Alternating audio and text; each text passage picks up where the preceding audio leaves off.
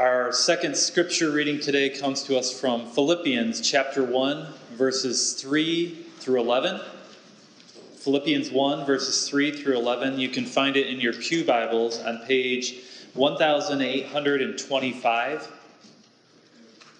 Philippians 1, verses 3 through 11.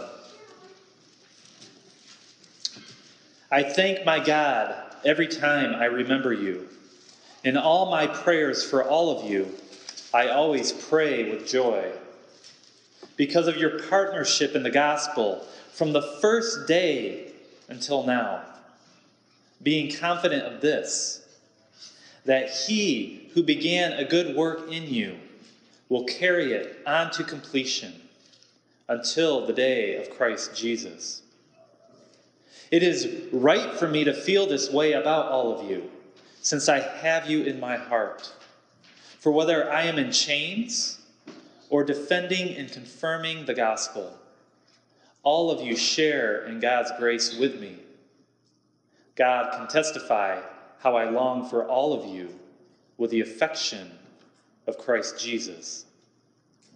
And this is my prayer that your love may abound more and more in knowledge and depth of insight so that you may be able to discern what is best and may be pure and blameless until the day of Christ, filled with the fruit of righteousness that comes through Jesus Christ, to the glory and praise of God.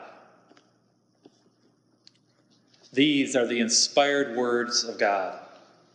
May they work in you and through you to the glory and praise of God.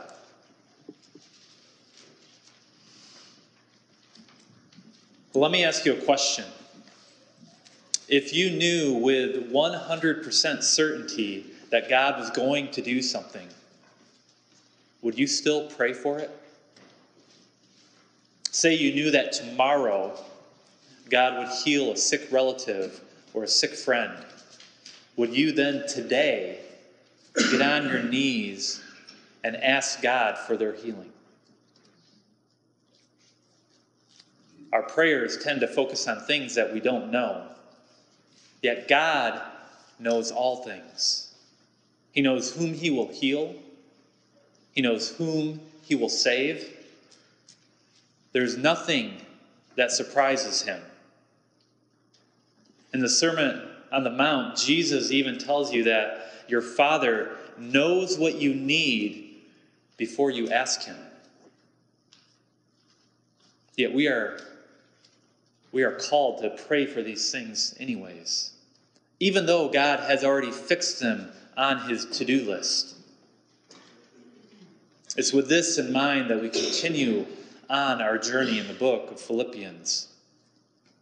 Now, if you recall from last week, we learn that Paul had planted a church in Philippi, yet roughly 10 years had passed, and Paul was now in chains for preaching the gospel. He was stuck, sitting in a prison cell in Rome. This church in Philippi heard of what was happening to Paul, so they sent Epaphroditus to him in order to aid this apostle with a monetary gift in his time of need. Once this gift had arrived, Paul sent Epaphroditus back to them with a letter in order to thank them for their gift and to instruct them on the struggles that they were having as a church. And he began this epistle by taking upon himself the title Slave of Christ Jesus. You see, Paul viewed Jesus as his master giving up any ownership rights of his own. He then addressed the church as saints. They were the holy ones of God, being set apart from sin and from the world. God was sanctifying this church. And he greeted them with grace and peace that comes only from God. Grace being the forgiveness of sins, and peace, being reconciliation with the Father. With that introduction, we now get into the meat of the epistle in Philippians chapter 1, starting at verse 3. I thank my God every time I remember you. In all my prayers for all of you, I always pray with joy because of your partnership in the gospel from the first day until now. Right away, we begin to get this feeling of Paul's genuine affection for these Philippian believers. This group of Christians were dear to his heart, just as children are dear to the hearts of a loving father. In many ways, these Christians were Paul's children in the faith. So every time he thought of them, he would thank his God. I know when I think about my own children, it's, it's hard not to be thankful. They are a joy to my heart. And sure, they have their moments. They need training and instruction. They don't always behave the way I would like them to behave. And I'm pretty sure that I don't always behave as they would like me to behave. Yet God has still gifted them to me. And so I'm thankful that they're in my life. Similarly, God had gifted this, these Philippian believers to Paul. This church was his family, and he appreciated the treasure that they were. So as he prayed for them, his heart filled with joy. Joy not only in the fact that God had called them out of slavery from sin, but that they had partnered with Him in the gospel from day one. Now, the Greek word for partnership here is koinonia. It is a financial term meaning to share in a resource. But this partnership is more than just money for it communicated both their love for Paul and their desire to see more and more people come to a saving knowledge of Jesus Christ. In essence, their giving was honoring to God. You see, Paul, he didn't take pleasure in worldly possessions or the comforts that can come out of such partnerships. I'm sure that the money that they gave to him uh, helped him out greatly over the years. Yet his real joy came in knowing that these believers, they were committed to advancing the gospel message. And he was excited that Jesus was being proclaimed both in Philippi and outside the city walls. And now his joy, it wasn't just rooted in some sentimental feeling either. It was firmly planted in the knowledge that God was working among these believers. Look at verse 6. Being confident of this, that he who began a good work in you will carry it on to completion until the day of Christ Jesus. Though Paul had firsthand experience of their love and generosity, his confidence was not in the good hearts of these believers, but rather in the work of the Holy Spirit in their lives. Paul was secure in the truth that God's work cannot be thwarted. Throughout Scripture, we see the reliability that comes from our God. He always completes the work that he begins. For instance, in Genesis 2, verse 2, we read this By the seventh day, God had finished the work he had been doing. So on the seventh day, he rested from all his work. And again, in John chapter 19, verse 30, Jesus had these words to say. When he had received the drink, Jesus said, It is finished. With that, he bowed his head and gave up his spirit. God has been faithful in completing all of his labors, whether it is his creative work at the beginning or his saving work upon the cross. And now, this work that he was doing among this church in Philippi, it was no different. The question we must ask what is the work that God was doing in them? Is it the work of sanctification, which is God's purification of the believer? Or is it the evangelistic work of the church that Paul was just referring to prior in verse 5? The immediate context would lend one to believe that it was referring to, the, to their partnership in the gospel. Yet in verses 9 through 11, Paul prays for their sanctification. Now, I want to suggest that Paul is not drawing a firm line in the sand here, separating God's saving work. In other words, Paul is being ambiguous when he uses the term work. For God's sanctification within a believer and the work he does through this same believer to further the gospel message, they are closely tied together. In essence, what Paul is communicating is that God is working both in and through this church. He works in them by purifying them from sin. And he works through them by advancing the gospel message. All of this work will be complete by the time Christ returns.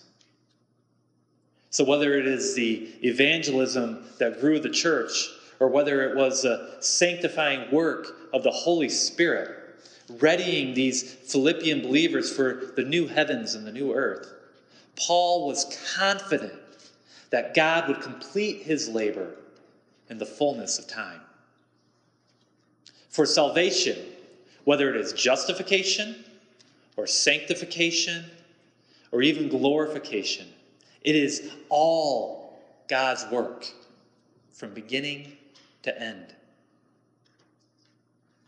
Yet it was just it was more than just a head knowledge that of God's salvific work that, that urged Paul to love this Philippian church with such affection. Look at verse 7. It is right for me to feel this way about all of you, since I have you in my heart. For whether I am in chains or defending and confirming the gospel, all of you share in God's grace with me. God can testify how I long for all of you with the affection of Christ Jesus. One might ask how anyone can be sure of another person's salvation. And truly, only God knows these things for certain. Yet Paul based his opinion on the evidence of God working in their lives.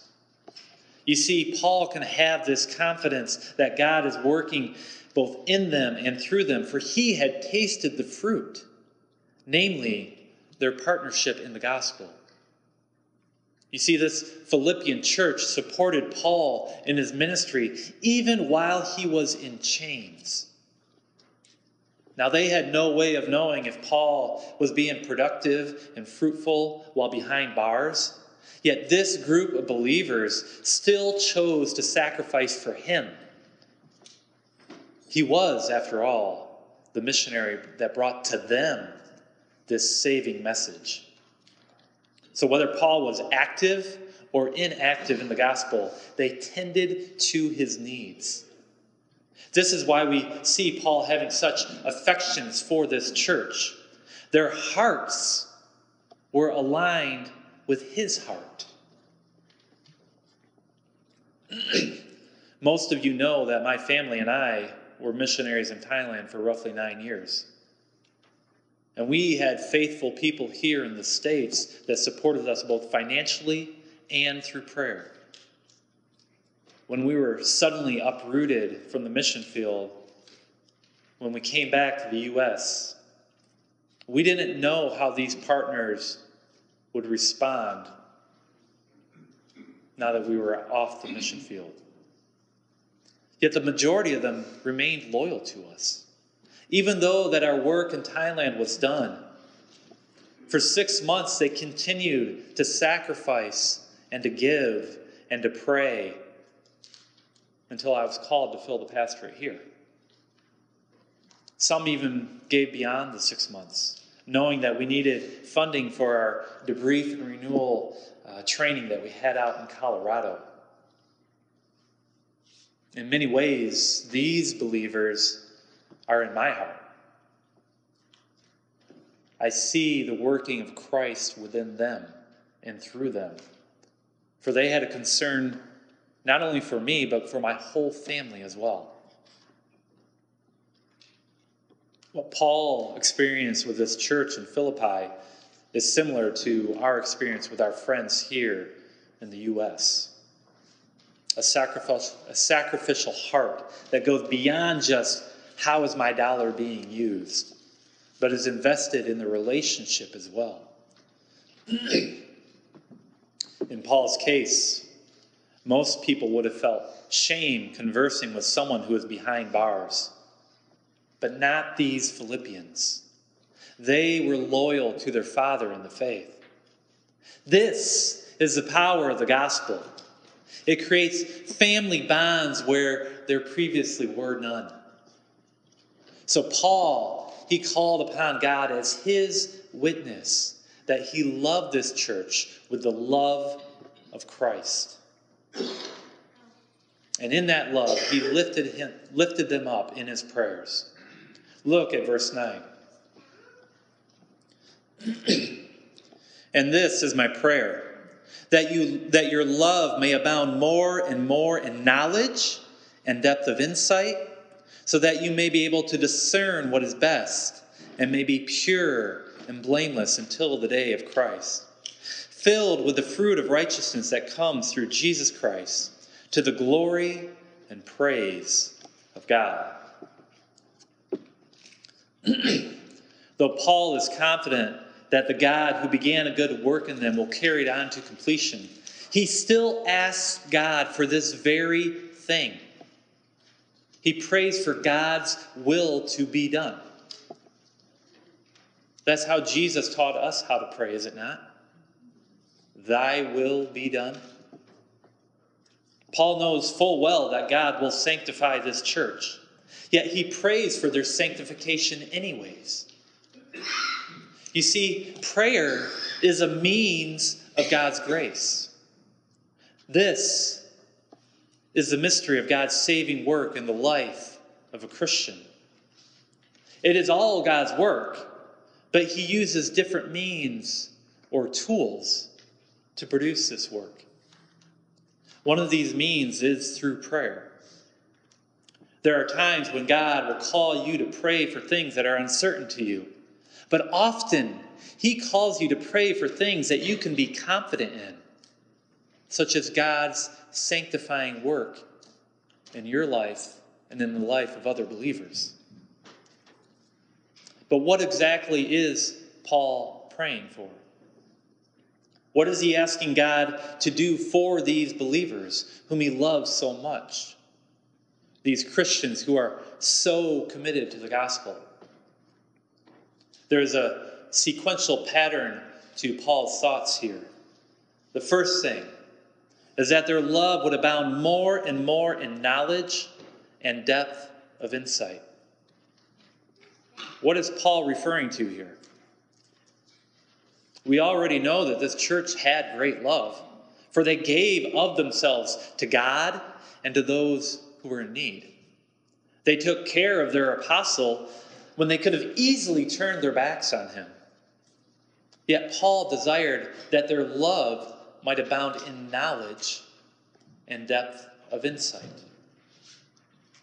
Why this prayer? Often today we hear, we hear sermons about knowledge without love. Such knowledge is like a resounding gong or a clanging cymbal. It is loud but it profits nothing. the image that comes to mind is a, the stuffy theologian who's sitting alone in his ivory tower with his books and not really concerned about the people around him. Surely this is a danger, but equally as perilous and little talked about is love without knowledge. You see, love and knowledge, they are linked to one another. 1 Corinthians 13, verse 6 says this Love does not delight in evil, but rejoices with the truth. Love and knowledge are partners. Love is not this mindless entity. Rather, knowledge is the way of love. I mean, you cannot love something that you do not know. So, love without the truth is not really love at all. This has been Satan's scheme from the beginning to distort the truth of God in order to snuff out his love. It is the truth concerning God and the gospel that Paul is concerned about. As a Christian matures, their knowledge of who God is and how God saves should increase. But when false knowledge concerning these things creep in, then disunity enters and love fades. The early church, they faced inv- invasions of different heresies from the beginning. The earliest one being the Judaizing heresy. And this form of teaching, it, it made the claim that faith was not enough but certain laws, such as circumcision, must be practiced as well for Gentiles to be included into the family of God. This was an attack on the gospel, it was an attack on how God saves. In Acts, we read about the Jerusalem Council as they strongly ref- refuted this, the Judaizing heresy. And Paul wrote a whole epistle to the church in Galatia countering this heresy. Yet this false teaching continued to spread, and we can even see forms of it today as well. The Hebrew roots movement is one such example of the Judaizing heresy. Docetism was another heresy that hit the church shortly after the Judaizing threat. Docetism was an early form of Gnosticism, which is rooted in the idea that mater- the material things of this world are, are evil, and only that which is spiritual can be good. These Docetists, they claim that Jesus did not have a real body. He did not have flesh and blood. Rather, it only seemed like he did. In other words, it was an illusion. This was an attack on God's nature, it was an attack on who God is. The Apostle John and Jude refuted such things in their epistles. However, these docetic and Gnostic thoughts continued to spread as well. And today we see the fruit of this false teaching in the mind science and New Age cults, such as Christian scientists, or really any mind over matter or positive thinking types of teaching. But true love is rooted in the truth. It always has been, and it always will be. So, Paul prays for these Christians to have their love abound more and more in knowledge and in depth of insight, in order that they may be able to discern what is best and be pure and blameless. Now, discernment is the ability to judge between what is correct and what is wrong. The best way to judge something is by gaining knowledge of that subject.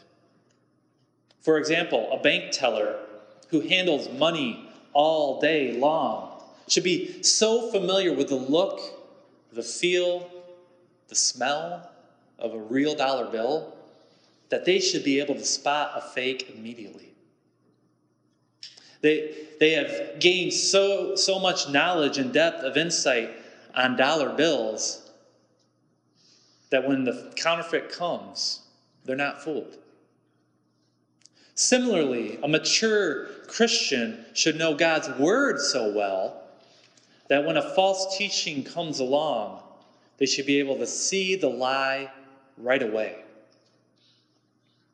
This is what Paul is praying for that their love would abound in knowledge, in order that they would not be fooled by these false teachings and heresies.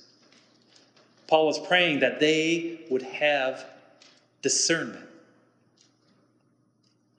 But this knowledge has another benefit as well. For the study of God's word also leads to purity. Scripture is transforming. It is one of the tools or means that the Holy Spirit uses to sanctify his children.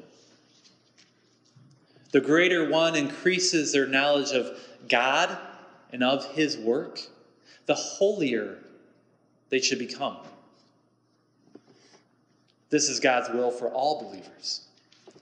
He prepares them for the day of his coming, when sin will be done away with he trains Christians in holiness.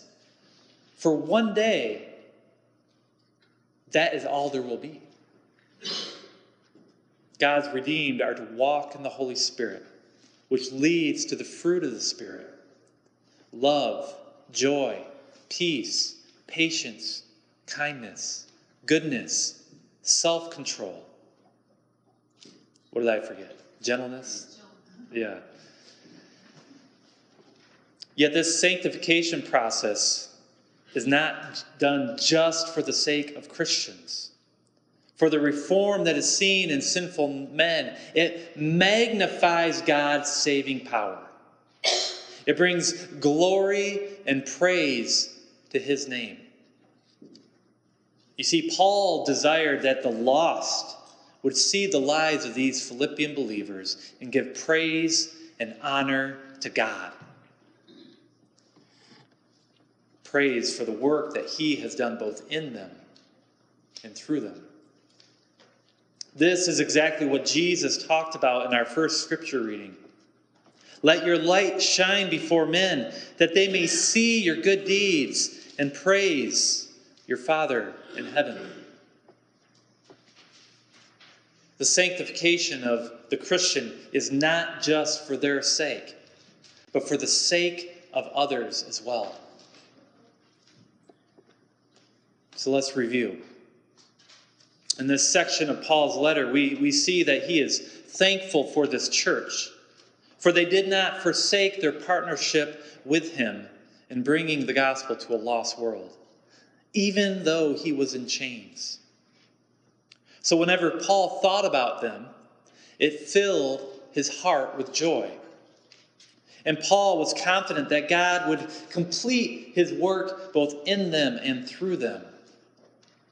To that end, Paul prays for that very thing that their love would abound more and more in knowledge, that they would be both discerning and holy, that they would bear the fruit of the Spirit, all to God's glory. Yet this hope does not belong to the church in Philippi alone. This is God's desire for all of his children. Dear friends, if you have repentant faith in Jesus, if you truly believe that Jesus lived a sinless life and died for your sins upon the cross, and that he rose from the dead three days later, if you have faith that he ascended into heaven and now sits at the right hand of the Father, interceding for you, then God desires to work in you and through you as well. You see, salvation does not stop the moment you believe. Yes, because of the blood of Christ, you are forever justified in God's sight. Yet He will complete the good work that He began in you until Christ returns. He continues to save you. He will work in you, sanctifying you for His purposes. And He will work through you as you partner with Him in spreading the gospel of Jesus Christ. And as you continue to dig into His Word, He will reveal to you more and more about who He is and what He has done for you. He will give you discerning ears, and He will make you holy. For whom He has saved, He will continue to save. And those that He continues to save, He will ultimately save. Let us pray. Father, Paul's prayer is my prayer for this church as well. That our love may abound more and more in knowledge and depth of insight, so that we may be able to discern what is best and may be pure and blameless until the day of Christ, filled with the fruit of righteousness that comes through Jesus Christ to the glory and praise of God. Amen.